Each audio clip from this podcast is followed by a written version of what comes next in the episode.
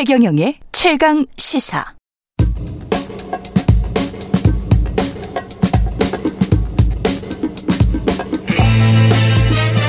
네, 우리가 접하는 뉴스의 태초부터 지금까지 뉴스 일대기를 쫙 살펴봅니다. 뉴스톱 김준일 수석 에디터 KBS 박대기 기자 그들의 전지적 시점으로 분석하는 뉴스 일대기 지금부터 시작하겠습니다. 안녕하십니까? 네, 안녕하세요. 예. 요커. 유커. 예. 중국 단체 관광객이 6년 만에 돌아온다는데 이게 뭐 큰 이야기입니까? 일단 그 중국의 문체부에 해당하는 중국의 문화여유부에서 지난 네. 10일 날 발표한 건데요.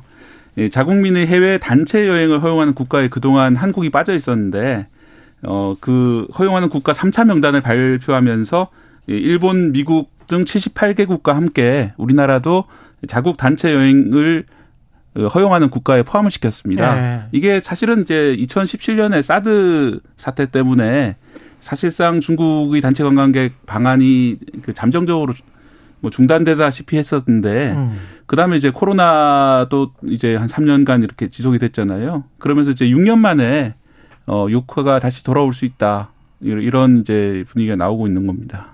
근데 왜 그 중국 관광객만 유커라고 그래요? 이게 사실은 네. 유커라 유커란 말이 네. 그냥 여행객이란 얘기거든요. 그렇지. 예. 그래서 사실은 중국인 관광객한테 유커라 부르면은 놀러 다니는 손님이야. 예. 예. 예. 놀유자라고 예. 써가지고요. 예. 그럼 미국 관광객은 투어리스트냐 뭐 예. 이런 그렇지. 얘기가 나오는데 예. 이게 이제 제가 추측컨대 아마 이제 우리나라 언론에서 예. 중국인 관광객 하면은 여섯 자잖아요. 그걸 이제 아, 두 글자로 쓰기 위해서 유커라고 쓴 것 같기도 하고 또 하나는 이제 그만큼 예. 우리나라 관광에서 중국 단체 관광객의 비중이 컸다는 거죠. 뭐 그러다 그렇군요. 보니까 음. 뭐 이들이 경제 현상을 많이 불러일으키기 때문에 음. 유커라고 이제 부르고 있는 것 같습니다. 아, 요거 하나만 더 네. 얘기를 하면은 유커라고 음. 했던 이유가 음. 다른 나라는 다 개별 여행을 많이 하는데 그러네. 유독 중국 관광객들은 단체 여행으로 많이 왔어요. 그러니까 이게 항상 버스로 다니고 때로 다니고 이러다 보니까 때로. 이들은 이제, 이제 지칭하는 표현이 좀 필요한 것 아니냐 이렇게 좀 볼 수도 음. 있는 거죠. 예. 그러네요. 생각해 보니까 경제 기사 용어 중에 와타나베 부인 뭐 이런 게 있었잖아요. 네. 그 와타나베 부인이라는 게 일본이 엔화가 한참 좋았을 때전 음. 세계 자산을 막 사고 다닌다고 해서 미국 채권 사고 뭐 예. 예. 그래서 와타나베 부인이라고 불렀었는데 그것과 비슷한 것 같습니다. 지금 뭐 그 사드 때문에 그렇게 됐다가 이제 그 지금 잘 된 거죠. 이렇게 되면 이 그렇죠. 그 그때 2017년 때를 돌이켜 보면은 어느 정도였습니까? 이 유커들이 우리 관광 유통업계 어느 정도의 큰 손이었습니까? 2016년만 해도 우리나라에서 최대 가장 큰 손이었고요. 예. 제가 좀 기억나는 사건이 있는데 그때 음. 당시에 이제 어 면세점 점장을 하셨던 분을 제가 취재를 한 적이 있었는데 예.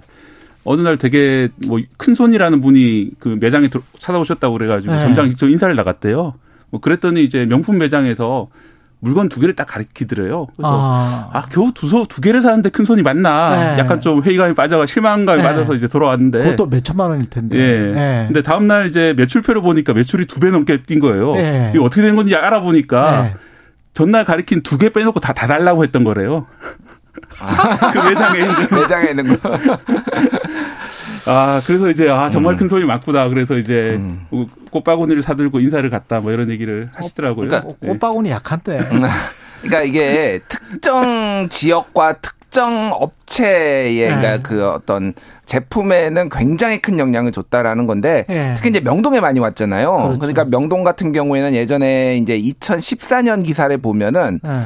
2011년에 비해서 3년 사이에 매출이 중국인 매출이 7배 늘었다. 음. 예, 뭐 이 정도로 그러니까 엄청나게 빨리 이제 신장을 했던 거고 그때 보면은 제가 브랜드 명은 말할 수 없지만은 무슨 한방 화장품 굉장히 비싼 아, 거거든요. 맞아, 맞아, 맞아. 뭐 이런 거 그냥 말했듯이 네. 이렇게 뭐 하나 이렇게 사고 뭐 이런 게 아니라 이제 네. 세트로 한 10개씩 사 가고 막 이런 그런 거를 예, 예, 뭐 수십만 원짜리 아니에요? 그러니까요. 어. 뭐 그랬던 거죠. 다만 이제 요거 사드 보복 얘기는 조금 해야 될 것 같은데 네. 사실은 네. 2017년 3월에 이제 단 중국이 단체 관광을 금지를 했는데 이미 2016년 7월부터 단체 관광이 취소가 되기 시작했어요. 아, 이미 그래서 이미 있었군요. 전조가 이미 있어서 그러니까 사드가 2016년에 이제 그봄 여름에 갈등이 이제 본격적으로 있었잖아요. 그 배치 문제로. 예. 근데 이게 중국에 이제 두 가지 이유가 있었습니다. 하나는 사드 보복을 하겠다라는 거고 또 하나는 그때 기사를 보면은 한국 콘텐츠들이 줄줄이 이제 중국에서 있었던 것들이 취소가 되고 팬미팅이 취소가 되고 드라마 제작이 취소가 되고 그랬거든요. 음.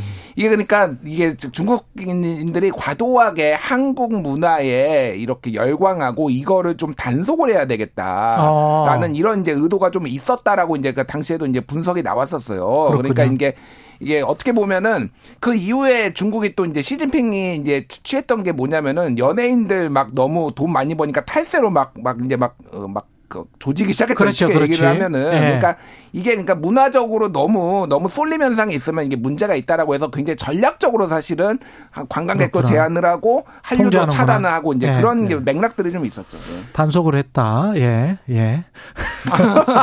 제 말이 좀 거칠어서. 예.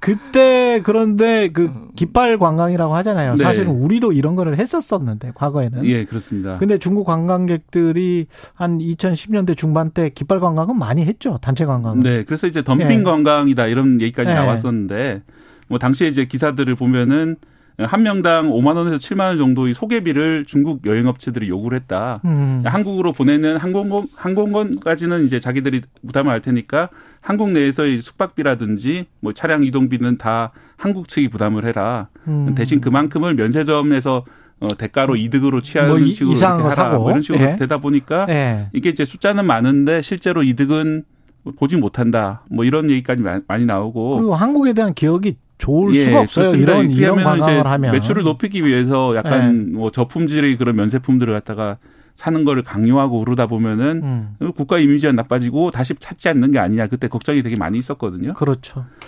다만 다만 이제 그때 결국은 이제 관광이 제한된 것은 중국 당국의 그런 어떤 아까 말씀하셨던 정치적 의도 때문인데 음. 그때 그 공식적으로 한국 여행 상품을 취급 중단하라고 발표를 안 했습니다. 그런데 이제 음. 내부적으로 아마도 이제 추측컨대는 은밀한 행정 지도를 통해 가지고 막았던 그랬겠죠. 것 같아요. 예. 타격이 얼마나 컸어요?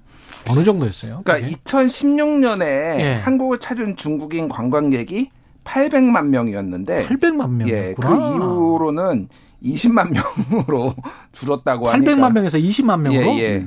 그러니까 이게 그러니까 단체 관광을 제한을 한 거지 개별 관광은 막지는 않았는데 예. 어쨌든 이제 그때 이제 중국 여행 중국인들이 트렌드가 단체로 그렇죠. 오는 게 많다 보니까 이게 예. 발권도 여행사에서 다 알아서 해주고 그런데 이거를 개인이 다 이제 해야 되는 거잖아요. 음, 굉장히 귀찮지. 귀찮은 예. 거죠. 그래서 예. 뭐 특히 이제 아까 말씀드렸죠 화장품 그리고 명동 뭐 특정 지역과 그렇죠. 특정 뭐 이제 백화점이라든지 이종 업종은 상당한 타격을 많이 받았죠. 그러니까 대표적으로 네. 이제 이화여대 앞에 가 보시면은 상당수 가게들이 지금 문 닫고 한 블럭에 한두 개 가게만 사라진 상, 상황이거든요. 이화여대 앞이 사실 그때 유커들이 많이 왔을 때 단체 관광객들이 이화여대 구경도 하고 앞에서 이제 물건도 많이 사고 했었는데 거기에서 이제 사진 찍으면 예. 이제 부자가 된다. 예, 뭐 그런 얘기가 있어서 그렇게 했었는데 이화여대가 왜 이 배 리자가 있잖아요. 예. 이익 이자에다가 나무 목자거든. 음. 그래서 중국 사람들이 이제 이화 이 백꽃이 이게 돈의 상징이에요. 중국 사람 우리도 음. 돈을 좋아하지만 저도 돈 좋아합니다. 예. 근데 하여간 돈 예. 이 이거 그래서 이화 요 거기에서 이제 사진 찍고 뭐 이러면 아 돈을 벌 수 있다. 뭐 이런 뭐 그런 것 때문에 거기서 많이 사진을 찍었다고 해요. 네, 또 하나 예. 기억나는 장면은 예. 그한 3년 전의 일인데 예. 그때 당시에 어, LG 생활건강 그리고 대표적인 화장품 주식이죠. 예. 그 담당하던 애널리스트가 자기 회사에서 실적을 보다가 악 하고 비명을 질렀대요. 어. 그 정도로 이제 급전직하를 했는데 아. 뭐 그렇게 된 것이 이제 그 유커들이 더 이상 이제 한국 화장품을 안 사가고 또 중국 내에서 분위기가 한국 화장품보다는 다른 쪽으로 이제 가면서 이렇게 됐고 뭐 주가도 다들 아시다시피 그 뒤로 뭐 많이 급락을 했죠. 생활건강, 네. 아모레 퍼시픽 뭐 이런 네. 중국 관련주들은 급전직하했죠. 주가도 지금 뭐 한 뭐 한 최근에 한 7, 8년 동안 굉장히 안 좋았습니다. 네. 예. 근데 이게 좀 좋아질지는 모르겠네요. 그 단체 관광을 이렇게 풀면 우리한테도 그렇고 중국한 근데 중국은 왜 푼 거예요? 그러니까 여러 네. 가지 이제 정치적인 맥락과 네. 경제적인 맥락이 있는데 음. 일단 정치적인 맥락을 보면은 소위 말해서 이제 한미일 안보 동맹이 이제 강화되고 있잖아요. 그러니까 그렇죠. 미국이 네. 지금 중국을 대하는 거는 이제 혹 어떤 경제 평론가가 그런 네. 얘기를 했는데 음. 원시 시대로 돌려버리겠다. 그러니까 소위 말해서 이제 첨단 반도체 이런 거 만들지 못하게 해가지고 원시 음. 시대로 돌려버리겠다라는 거잖아요. 네. 근데 반도체를 만드는 국가가 전 세계에 제대로 만드는 국가가 한국, 예. 대만 일본이에요. 예. 근데 대만하고는 뭐 거의 전쟁 직전이고 음. 일본은 씨알도 안 먹히고 예. 그러니까 그나마 비벼볼 수 있는 데가 한국이라는 거죠. 뭐 미국도 음. 이제 만들긴 하지만 어째 미국은 뭐 아예 수출을 아예 못하게 하니까 그러니까 예. 한국하고의 관계 개선 이게 굉장히 이제 중요하다. 반도체가 타겟 아니냐? 예, 반도체를 포함해서 여러 음. 가지 이제 중국을 둘러싼 환경이 국제 환경이 안 좋아진 거 하나. 또 하나는 지금 중국이 디플레이션 공포에 빠졌습니다. 그렇죠. 예, 지금 뭐 생산 소비자 물가가 마이너스를 기록했다라는 거예요. 이게 음. 일본의 장기 침체 들어갈 때랑 비슷하다는 건데 어떤 식으로든 이게 소비 진작을 해야 될 필요성이 있다라는 거예요. 그렇죠. 그래서 그게 이제 만약에 그러니까 해외 여행을 풀면은 해외에도 돈을 쓰지만은 국내 관련된 산업들이 다시 이제 활성화가 될 거 아니에요. 산업이라든지 여행 산업에서 돈이 풀리기 때문에 그러네.